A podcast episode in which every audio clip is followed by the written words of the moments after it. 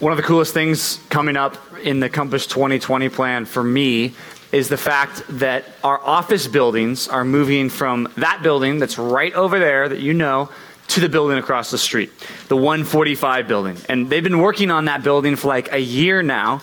And we hear that in the next couple months, we should be moving over there. And that's exciting for me. But there have been a few things that I haven't done in my office on purpose. Um, I have a clock that looks like a scoreboard, and it has this this cord that just kind of like sags down and it just sits there and it looks super ugly on the back of my wall but it doesn't matter because nobody sees it but me but i've kept looking at that thing saying i'm to fix that. I'm to fix that. Also for Christmas, um, Pastor PJ got me these smart plugs where I could plug my lamps into these little things or like made through Amazon and stuff so I could talk to an Alexa in my room and in my office and say, hey, turn all the lights on. Because right now, if you've ever been to my office, it's like a cave. Okay. It's got no windows except for like the window that's kind of leading to the hallway with all the fluorescent lights. So what I do is kind of weird. I turn all the fluorescent lights off and I have like four lamps in the room shooting all over the place. It's super weird. Now that I'm describing it, I live in this like cave thing, but I haven't done all the things I want to do with my office because I know that in a couple months I'm getting a new office. And frankly, I don't know which one it's going to be, but I heard that there's two options for me. Okay. This is really exciting. One option has a big window on the side that faces outside, so natural light. I don't even know what that is, but there's going to be a natural light, right? And the other one has two sides that are facing outside, even more natural light. So I'm just thinking, okay, I can get rid of all these weird lamps, and I, my whole light problem in my office will be gone. But there's things I haven't done that would make my office a little bit better right now. I haven't done them because I'm like, you know what? I'm focused on the next office because I'm going to be in this office for a couple weeks, maybe a couple months, but I'm going to be in the next office for hopefully a couple years, a few years. That idea of focusing on the next experience and not on this short term experience is what Paul's going to tell us in Philippians chapter 3. He's going to say your focus needs to be somewhere else because the time you're going to have there and the time you will spend there is much more, and much better. So I want you all to turn in your Bibles to Philippians chapter 3. Philippians chapter 3. We've been going through this book. We're making it to the end of the third chapter. We're actually starting the fourth chapter today finishing this series called Are We There Yet? Talking about the time between when people become Christians and they get to be with Christ in heaven forever. What do we do in the time in between? And what we're going to find out today is your focus needs to be on your future perfect home, not on the home we have now. Last week, in verse 17, 18, 19, Paul said, There's people that you shouldn't set your mind on. There's people that you shouldn't follow. Last week we gave two points. The first one was you should find and follow the godly influencers in your life. And Paul said, I'm one of those people. And he said, there's other people in the church that are like that too, so you should follow their example. And then in verses 18 and 19, he said, but there's this other group of people that you're going to face every day. You're going to encounter them, you're going to talk to them, you're going to hear from them in the world, and they're sinful influencers. Their mind is set on earthly things. The Bible says their end is destruction here in verse 19. They, their God is their belly. They just do whatever they want to do. He says, don't focus on those people. Focus on those people who are doing the godly thing. And he gives the reason why in our passage. So please look down at verse 20. I want us to all read this together and see what it says. It says, but our citizenship is in heaven. Okay, he says, the verse before, these people that you're not supposed to follow, one of the reasons you shouldn't follow them is because their minds are set on earthly things. All they're concerned about is this life, their popularity here, their stuff that they can get here, their success that they can have now. That's their focus. And he says, but really, your focus should be different because where you belong is different. Our citizenship. Uh, you guys are all, um, if you were born here, or if your parents are citizens here, you are a citizen here, right? Um, I've never, when I was your age, I'd never been out of the country. Always been in America. I'd never gone out of the country. I went out of the country when I was about your age for the first time. Went to like Israel, and it was awesome. And I went to England a couple years later, and France a couple years after that. But I never left my home country. He's saying something weird in this passage. He's saying, Christians, your citizenship, where you belong, is a place that you've never been to. Right? That doesn't make much sense for us, right? How can you be a citizen of a place you've never been? Well, you got to remember who he's talking to. Who is Paul talking to? He's talking to the Philippians, right? Philippi was this important city that had citizens of Rome, and many of which had never been to Rome. It was actually a great example that Paul was using because there were people who were citizens that he's talking to right here that are having this letter led to them, that are Christians in the city of Philippi, this really important patriotic city in Rome, who had never been to their capital city. Says, You're citizens of heaven. Just like you're a citizen of a city that you've never been to, Rome, we, Christians, are citizens of a place we've never been to.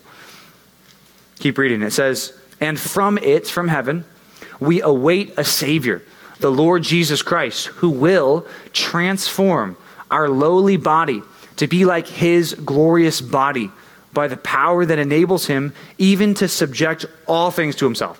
What he's saying there is our citizenship is in heaven. And one of the reasons we focus on heaven is because Jesus is in heaven. He's coming back from heaven to this earth. And what he's going to do is make your body better right? That sounds weird. It's like, is he a fitness plan, right? Is he a, the keto diet, right? Is he going to make your body better? Like, no, that's not what he's doing, right?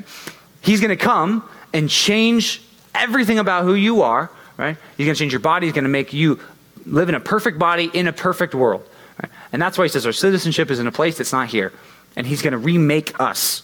So we should be excited about that.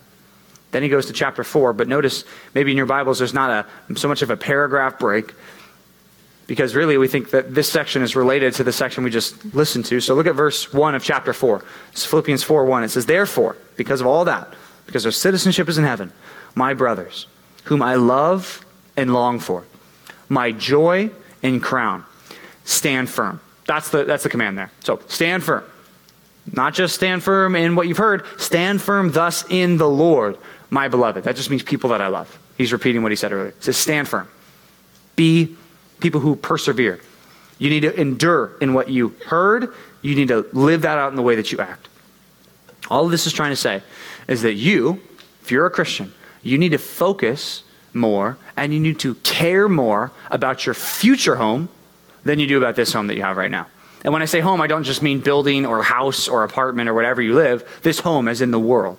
Right? What you need to do, if you're a Christian, is care more about heaven and your experience with Christ in the new heavens and new earth than you care about your time here in junior high, your fitting in at school, your things that you can experience that are great on this, this planet. He says you need to focus more on that next life. And the way that you live now, you need to stand firm. You need to live like you're a citizen of heaven, too. So I want to look at verse 20 again because it says something radical. It says, Your citizenship is in heaven. This is only true for real Christians. Okay? And I know I say that about a lot of things, but I want you to realize that this, all, all three of these verses that we're covering, all, every last one of them, really only apply to a person who trusts in Jesus Christ. Your citizenship is in heaven if you trust in Christ. If you're a Christian, if you're a saved person, your citizenship, where you belong, the place that you were made for, is not here. If you're a Christian, point number one is really for you. Accept that this world is not your home. Accept that this world is not your home. The reason you have to accept that, and that's not obvious, is because for many of us, our lives are fine. Right? If I said, hey, if you'd rather be in heaven right now, or would you rather live a full life then go to heaven? What would it be?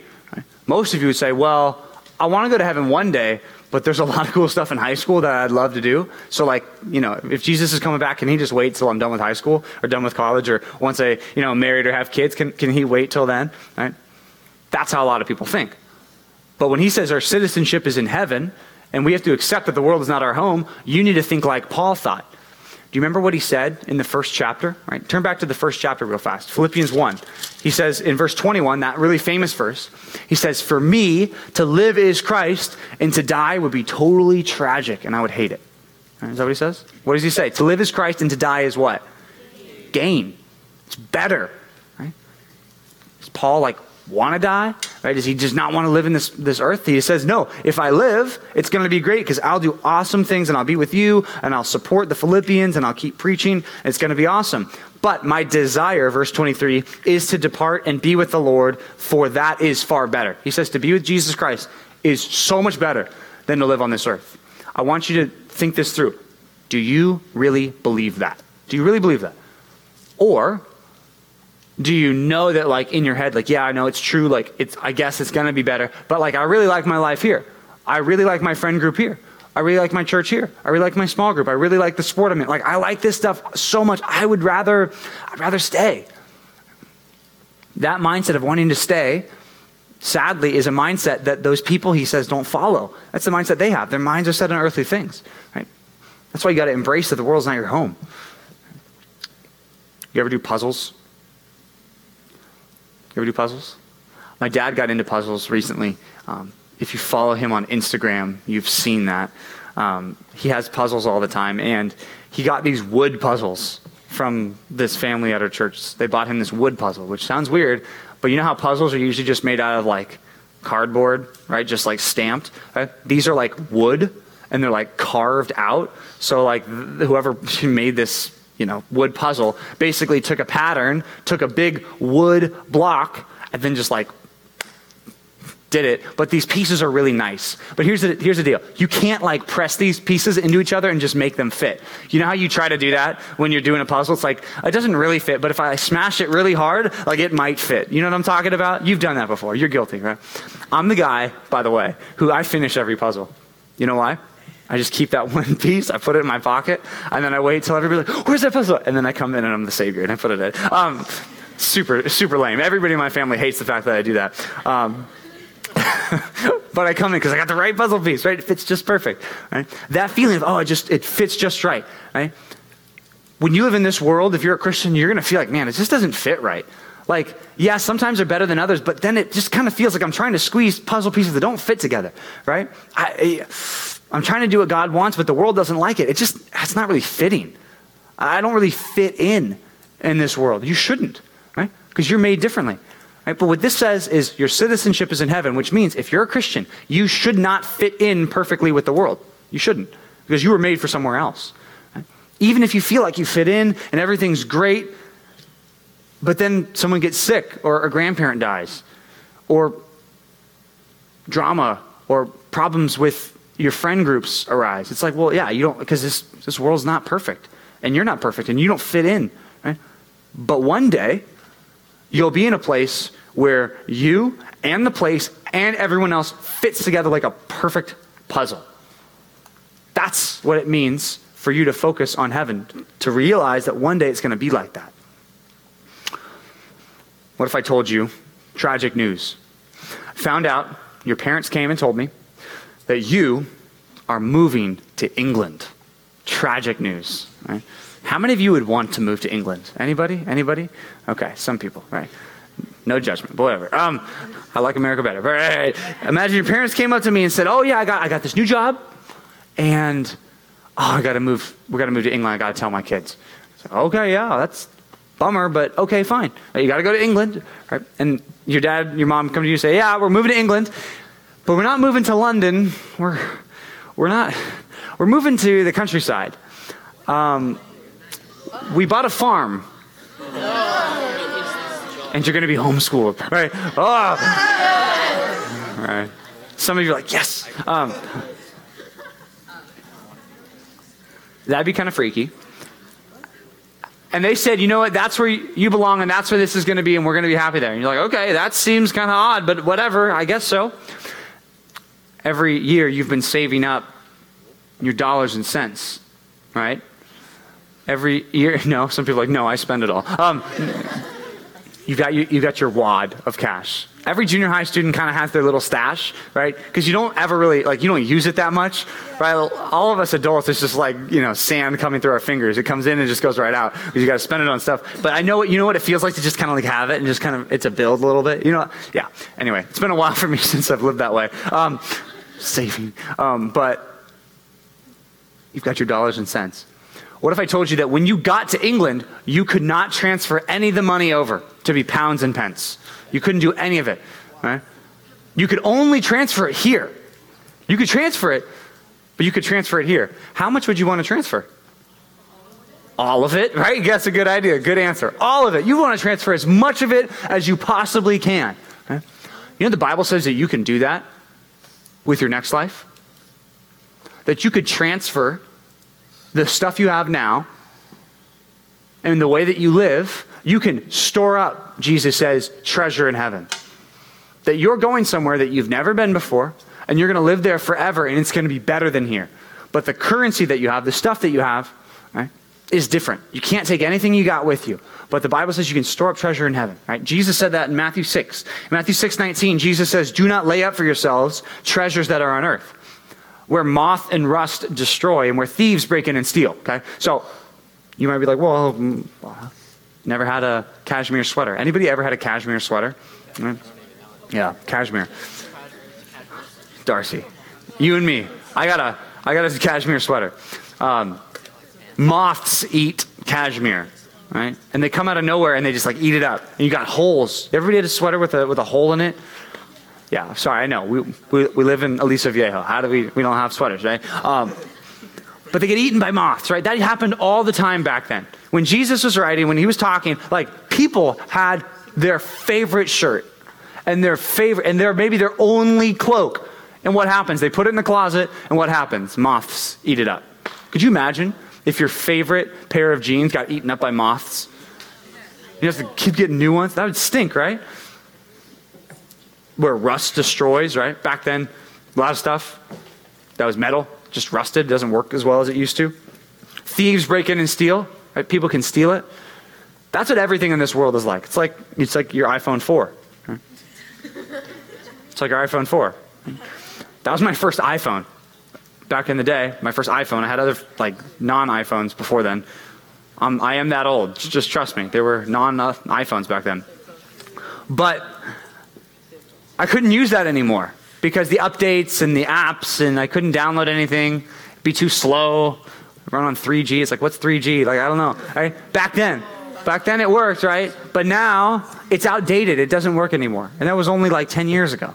Here's the deal everything that you have, everything that you care about on this planet that's material, that's stuff, right? All your stuff, your popularity, your success, all of it will one day go away. But Jesus says you can lay up for yourselves treasures in heaven. He goes on. He says, lay up for yourselves treasures in heaven where moth and rust can't destroy it, where thieves can't break in and steal it.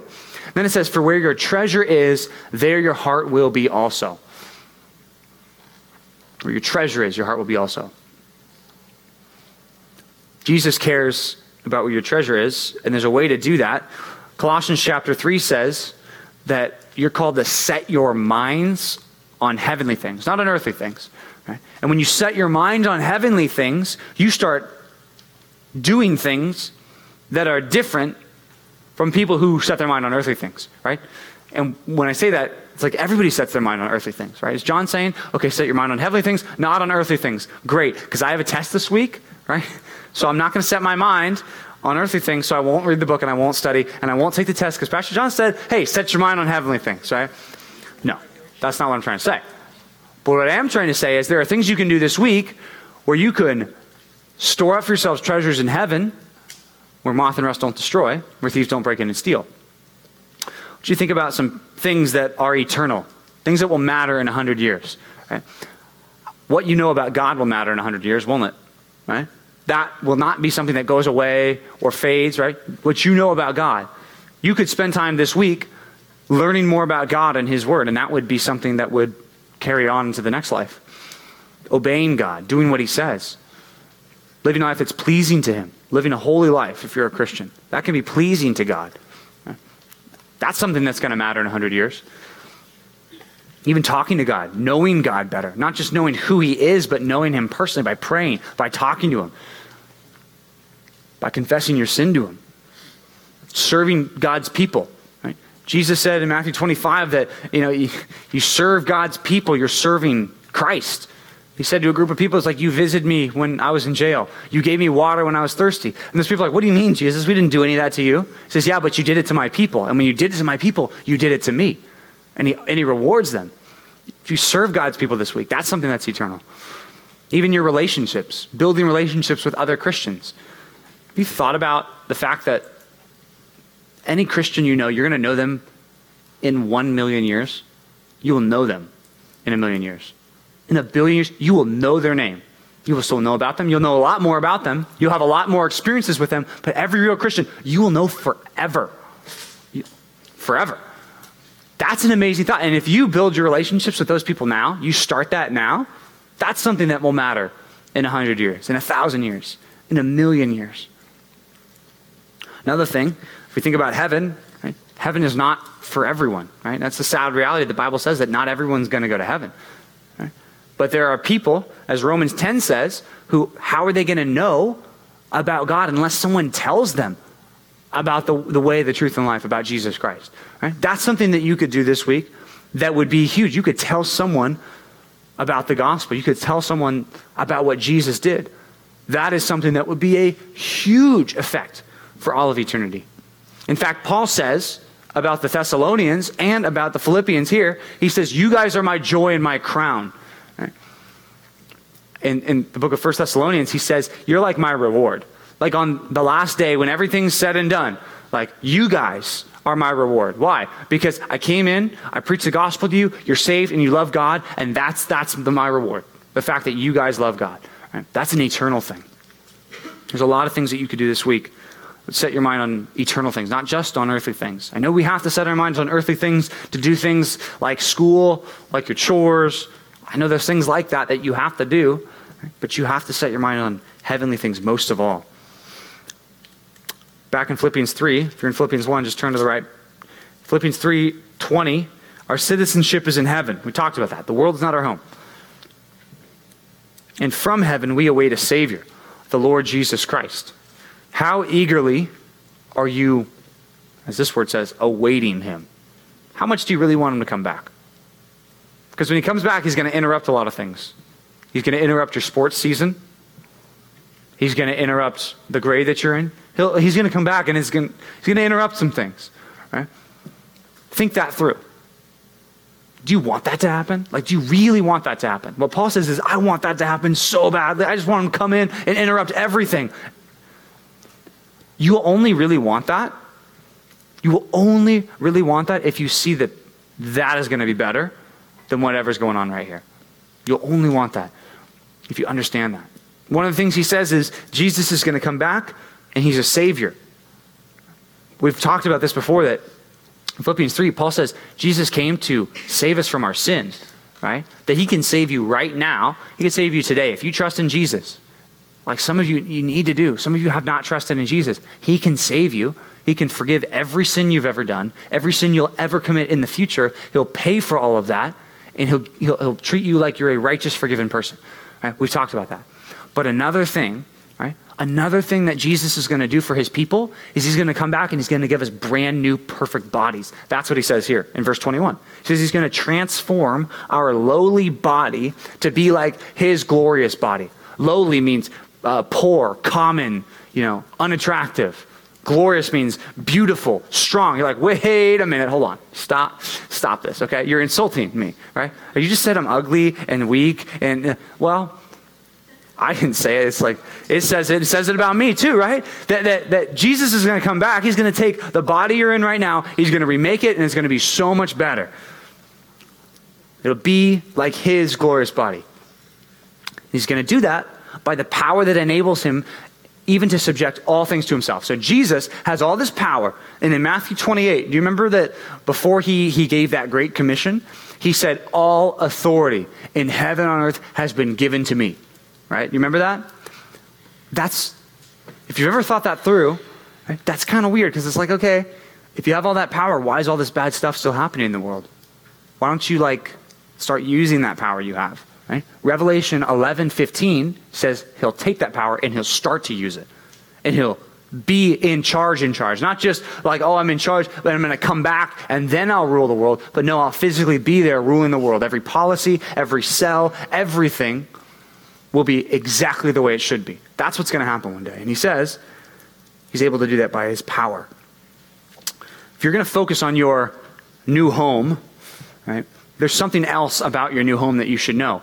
You will be different in your new home. And that should be an exciting thing. Point number two, I want you to write this down.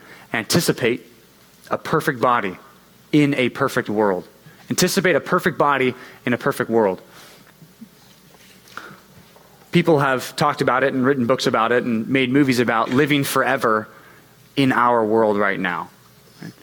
There's a movie I remember I saw a while back where a lady lived forever in this world. And it was actually a bad thing because the people she liked would eventually grow old and die and she's like was left there and you know she kept living on but everybody else around her got old and died it would not be a good thing to live in a perfect body in this imperfect world but there's something interesting that paul says this will be a perfect body in a perfect world I want you to turn to a passage. I want every, everybody to turn to this passage. 1 Corinthians 15, Paul describes what our new bodies are going to be like. It's one thing to say, hey, we're going to Disneyland. It's another thing to look at the attractions, look at the rides, and say, this is what it's going to be like, though. 1 Corinthians chapter 15. If you were in Philippians, it's going to be to the left in your Bibles. 1 Corinthians 15. Yeah, maybe 25 pages or so. 1 Corinthians 15, Paul is answering some questions. Some people in that church were saying, I don't really think that we're going to have new bodies. In fact, I think that what's going to happen for eternity is we're going to live in this spirit realm. We're going to sit on a cloud. We're going to hang out with a bunch of little fat Cupid babies. Right? We're going to learn how to play harp. We're all going to be really good at it. And in a million years, we'll really get this jam session going, right? Well, they weren't exactly saying that, but that was basically the idea that we're going to live as spirit beings forever and we're not going to live in bodies because they thought, well, bodies equals bad, right? Physical stuff is bad, spirit's good, right? Paul says, eh, eh, check out verse 25. Or verse 35, I'm sorry. Verse 35. He says, But someone will ask, How are the dead raised? And what kind of body do they come? Right? You're thinking, okay, that's a pretty good question. Look what Paul says. You foolish person. What if you asked me a question about heaven, and, uh, and every time you ask me a question about heaven, I'd say, You foolish person. How dare you ask that? Huh? Obviously, he's not like, he's not angry at them for asking a question about the next life. He's angry at them questioning whether or not we will live a full physical next life. A lot of these people doubted that. And he says, That's foolish to doubt that. You've got to understand something. Verse 36, he says, You foolish person. What you sow does not come to life unless it dies. Okay? I know we don't farm very much, but if you knew about farming, this would be helpful. He's going to talk about a kernel and grain, a bare kernel or wheat and grain. He's going to give this analogy. Let me just give you a simplified version of what he's about to say. If you're going to plant, uh, let's say, uh, let's say like a like a apple tree or an avocado tree or a peach tree or whatever, right? Peach and avocado are similar. They got those big pit right in the middle. What do you have to do in order to plant that tree? You have to take the fruit and kill it. You probably don't think about that when you're eating an apple, like, I'm killing this poor little apple, right? Like, well, yeah, you are, right? You're, you're taking it and you're eating it. You're killing it, right? And what he says is, don't you know that if you're going to, like, plant something, you have to take something that's dead, a seed, right, which is not totally dead, but you have to, you know, kill the fruit, so to speak, put it in the ground, and then watch it grow, and then feed it and watch it grow. It's the same idea. He says, we're not going to get these brand new bodies unless we die, unless these bodies go away, because these bodies are imperfect, right? These bodies got to do a start over. They got to do a restart.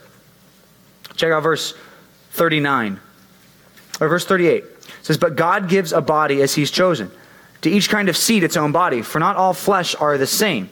But there is one kind for humans, another kind for animals, another kind for birds, and, and there's another kind for fish, right?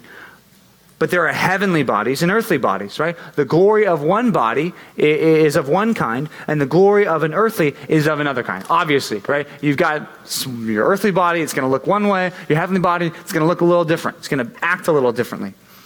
Verse 41 says, There's one glory of the sun, and another glory of the moon. Right? If you went outside today and stared at the sun for three hours, right, you'd be in trouble. Right? If you went outside tonight and stared at the moon, even through a telescope, for three hours, you'd probably be okay, right? Because one's glory is different than the other, right? And in that sense, glory means brightness, right? One is brighter than the other, right? That's what he's saying about these new bodies. Look at verse 42. So it is with the resurrection of the dead. What is sown is perishable, right? What you put in the ground is perishable. What is raised is imperishable. Now he's talking about our bodies. He's saying your body right now that you're in is perishable. You're like a banana. You're like a banana. I'm not saying you look like a banana, but you are like a banana, right? Some of you are, you know, turning green and then turning yellow, then brown. No, you're, you're, you're fine. Unless you get really tan, then maybe a little bit. But um, you're like a banana. Why I say that is you're perishable. That's what I don't like about bananas. I love bananas, by the way. I think they're really good. They, they taste good. They're kind of weird texture, but whatever. Um, but they're like a superfood, right? Like you eat it and you like feel great. Your joints feel good, right? I'm talking like an old man. Um, yeah, avocados are good too. Anyway, how good are bananas good for? Like a week max, right? Maybe a week, a couple days, maybe. Use it, yeah. Well, the, the Justice House uses the refrigerator, but then it's good for a couple months. But after a couple months, guess what happens? It gets brown and dies. Let's say you leave it out on the counter. Right, let's go with that. That's how, that's how normal people eat their bananas, Ryan. We just leave it out on the counter. What do you do? Put it in the fridge, man. It's not frozen bananas. We're at Disneyland, man. Come on. Um, but you got here, whatever. Let's just say the banana's on the counter, right? It's only going to last a little bit. Then it's going to grow old. It's going to look wrinkly. It's going to become like mushy and die, right? It's kind of like you, right? You start out, right? You are the way you are. and you get a little wrinkly, a little mushy, and then you die, right? It's kind of how it works. Hate to break it to you. He says, What's raised is imperishable. Your new body is not going to be like that at all. Your new body is not going to look like it's getting older. Have you noticed that everything in this world goes from good to, to bad? Like if you left your beach towel out, we used to do that all the time. Um, we had a pool and we'd leave our beach towels outside. What happens when your beach towel is like outside for a week in the sun? It, it yeah, it changes colors. It fades. It re- gets weaker right? Instead of being like strong and like soft, it's like brittle. And like a, if you leave it out for too long, it can like tear really easily and it gets old and fades, right? That's kind of how everything sort of works, right? There's a time for it to be good and then it, it disintegrates and gets old and, and dies and dissolves, right? Everything's kind of that way, right? Well, what if that was reversed? What if instead of putting your beach towel out and it getting you know, crusty and, and like hard and, and, and brittle, it got softer and stronger, right? That would be weird, right? And it would only get better and better. It wouldn't get worse and worse. Right? That's the reversal of what's going to happen when Jesus comes back. This new world we're going to live in is not just, you know, puffy clouds and, and you know, baby angels. That's not the point. Go on what he says. He says, um, What's sown in dishonor is raised in glory, right? We're a certain way now, we're going to be more glorious, more beautiful, stronger. What's sown in weakness, our bodies are weak now, will be raised in power. What is sown in natural body will be raised a spiritual body. For there's a natural body and there's also a spiritual body. Right? You're thinking, oh, that's it, right? Spiritual, right? Like a, like a, like a ghost, Casper, friendly ghost, right? Ooh. Right? If I asked you, hey, um, is your leader like a, a really spiritual person? You'd be like, yeah, they're a spiritual person. Say, have you ever, you ever put your hand on their shoulder? Do they, are they holographic? Right? Oh, you got me, right? Oh, they're spiritual. You meant, oh, you meant, you didn't mean like see through. You meant like, like, oh, you know, righteous and good and knows about God, right? Our new bodies are not going to be sinful.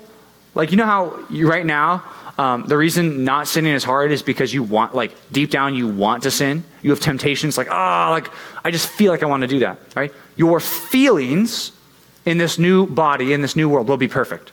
You'll want to do the right thing. You won't ever want to do anything that's wrong. You'll want to do everything that's good and right. So, therefore, you'll do the things you want because the things that you want are good things. That's really different. Basically, our new bodies are going to be real they're going to be like Christ. And if you remember what Jesus' body was when he was risen from the dead, what did it look like? It looked like him. His disciples weren't like, whoa, who are you? Right? His disciples recognized him, looked like him, right? but a little bit different. Right? Did he eat food? Yeah, he did. He ate food.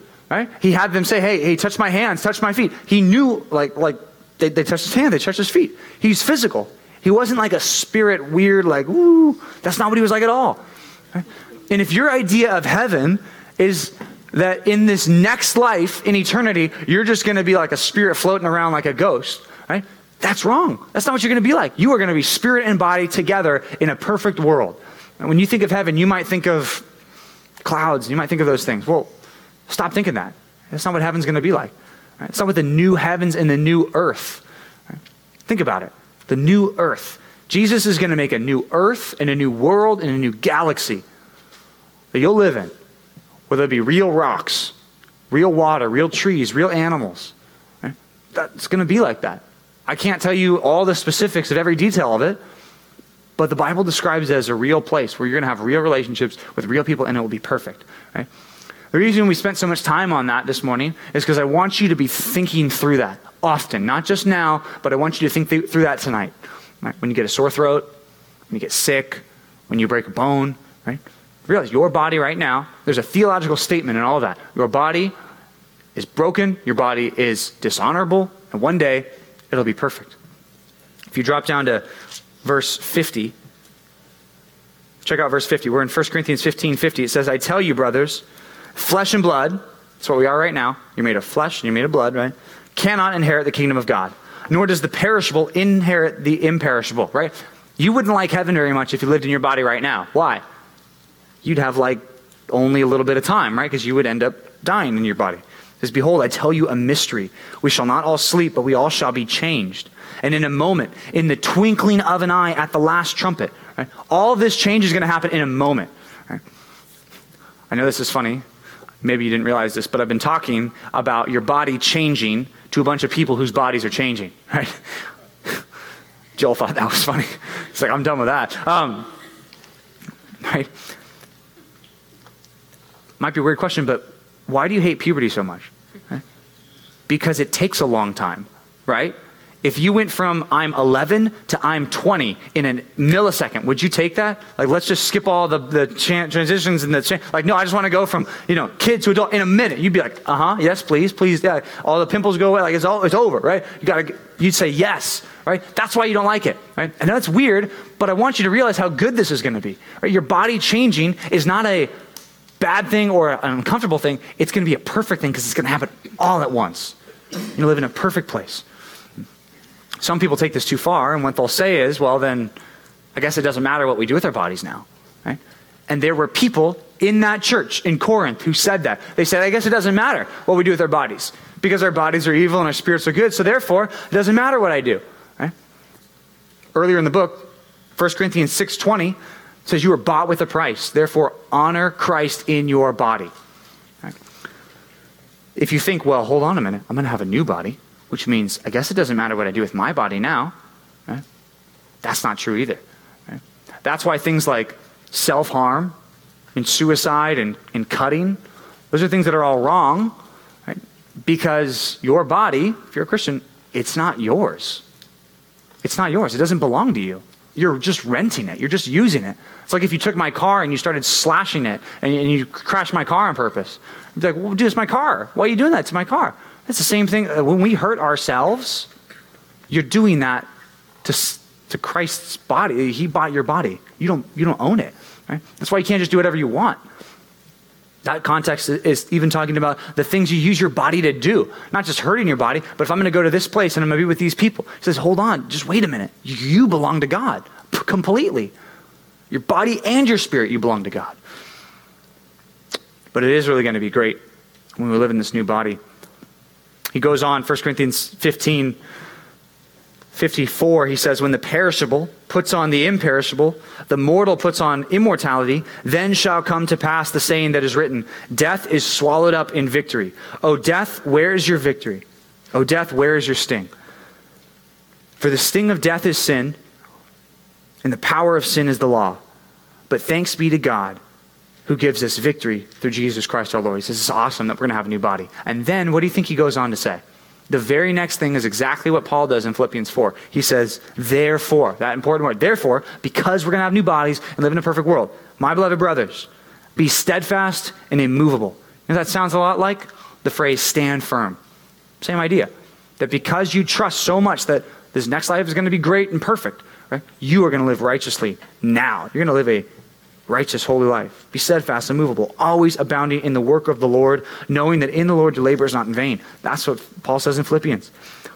To stand firm thus in the Lord. Keep doing the right thing. If all that's true, I want you to write this down for point number three. Act like a citizen of Christ's kingdom today. Act like a citizen of Christ's kingdom today. Stand firm. If all that's true, which it is, stand firm. Don't change your mind. Don't say, oh, well, I'm going to do this for a little bit. It's a phase. You know, maybe I'll, I'll, I'll do this in junior high, but like not when I get to high school. Then I'll, then I'll be my own boss again. No, that's not how it works. Act like a citizen of his kingdom today. Second Peter 3, Peter says something very similar. 2 Peter 3:10 says, "But the day of the Lord will come like a thief, and the heavens will pass away with a roar, and the heavenly bodies will be burned up and dissolved." Right? And the earth and the works that are done on it will be exposed. So, same idea. Like Jesus is going to come back and, and he's going to totally change stuff, right? You ever um, make s'mores and you use the metal skewers, right? What do you do after you put the marshmallow on and you roast the marshmallow and all that? You take the marshmallow off. What's left on the skewer? Right? All the marshmallow stuff. What do you do to get that off? Right? You put it back in the fire. Right? You put it back in the fire. You take it out. You kind of you know knock it off because it all kind of comes off. What he's saying right here is Jesus is going to come, take this earth, like burn it, right? Which sounds weird, but it's not like a burn like, oh, you know, discard it completely. He's going to like burn it just like you'll burn the skewer, right? So you can clean it off and start over. That's the idea. Jesus is going to come. He's going to destroy this world so that he can remake it. Verse 11 says, Since all these things are thus to be dissolved, if our whole world and our popularity and our stuff is all going to go away, what sort of people should we be? In lives of holiness and godliness. That's what we should be like. Holy and godly citizens of Christ's kingdom. If you were a, a Roman citizen in Philippi and you'd never been to Rome, you would still have to follow the Roman rules, right? Because your passport says Rome, right? I know they didn't have passports like that, but you belong to that kingdom even though you've never been there, which means the rules of that kingdom apply to you now, right? Same thing, right? That's why it matters whether or not Christians really obey God. Right? Because you might say, well, hold on, hold on, wait a minute. If I'm saved, like, why do I have to do anything that's good? It's because you're a citizen of his kingdom, because he's your king. And his rules apply to you because he's your king, right? If you say that Jesus Christ is the Lord and my Lord, what does that mean? That means that his rules apply to you. You've got to do it, you've got to obey. Citizens of Christ's kingdom will not fit in in, in this world. It's just not going to work. Right? It's just like, remember those puzzle pieces, right? They just don't fit together. Right? Same idea. If you're a citizen of Christ's kingdom, the world's going to be like, that's weird. Why do you do that? And why do you have to listen to your parents? Like, can't, I mean, don't your parents want you to be happy? Why don't you just kind of do what makes you happy? And other things like that. I know that's just one example, but there's plenty of things that the world will say that's like, dude, that's not what God's word says. Jesus said in John 15, he said, If the world hates you, know that it hated me before it hated you. If you were of the world, the world would love you as its own, right? You ever get frustrated that like you feel like you're being a nice student, you're being kind to people, yet at the same time the world just still treats you like trash and you don't fit in? It's like, why is that? Right? Jesus says the world would have loved you as its own if you if you acted like them and lived by their values, but because you're not of the world and I chose you out of the world, therefore the world hates you. Don't be caught up on the world loving you. Don't be caught up on that. I know that's hard. No, it's like, well, I want people at school to think I'm nice. I want people at school to like me. That's great, and, and I hope they do. But ultimately, if you're called not nice or you're called unloving because you're acting like a citizen of Christ's kingdom, that's okay. Because that's what matters most, because you're going to live in eternity forever. You're going to be in that kingdom forever. Like I told you, if I invested all my time and stuff in making my office really cool right now, that would kind of be a waste of money because I'm going to have to get rid of it anyway. Right? But if I invest in stuff that's going to go in my office, that's my next new office, you say that's a good investment. That's smart. Right? All I'm saying to you is I want you to do the same thing. I want you to invest in this next life. Storing up treasures in heaven by doing what God wants you to do, by investing in those relationships that are going to last forever. I'm going to pray. Nathan's going to come up. We're going to do one more song before we head out. Let's pray.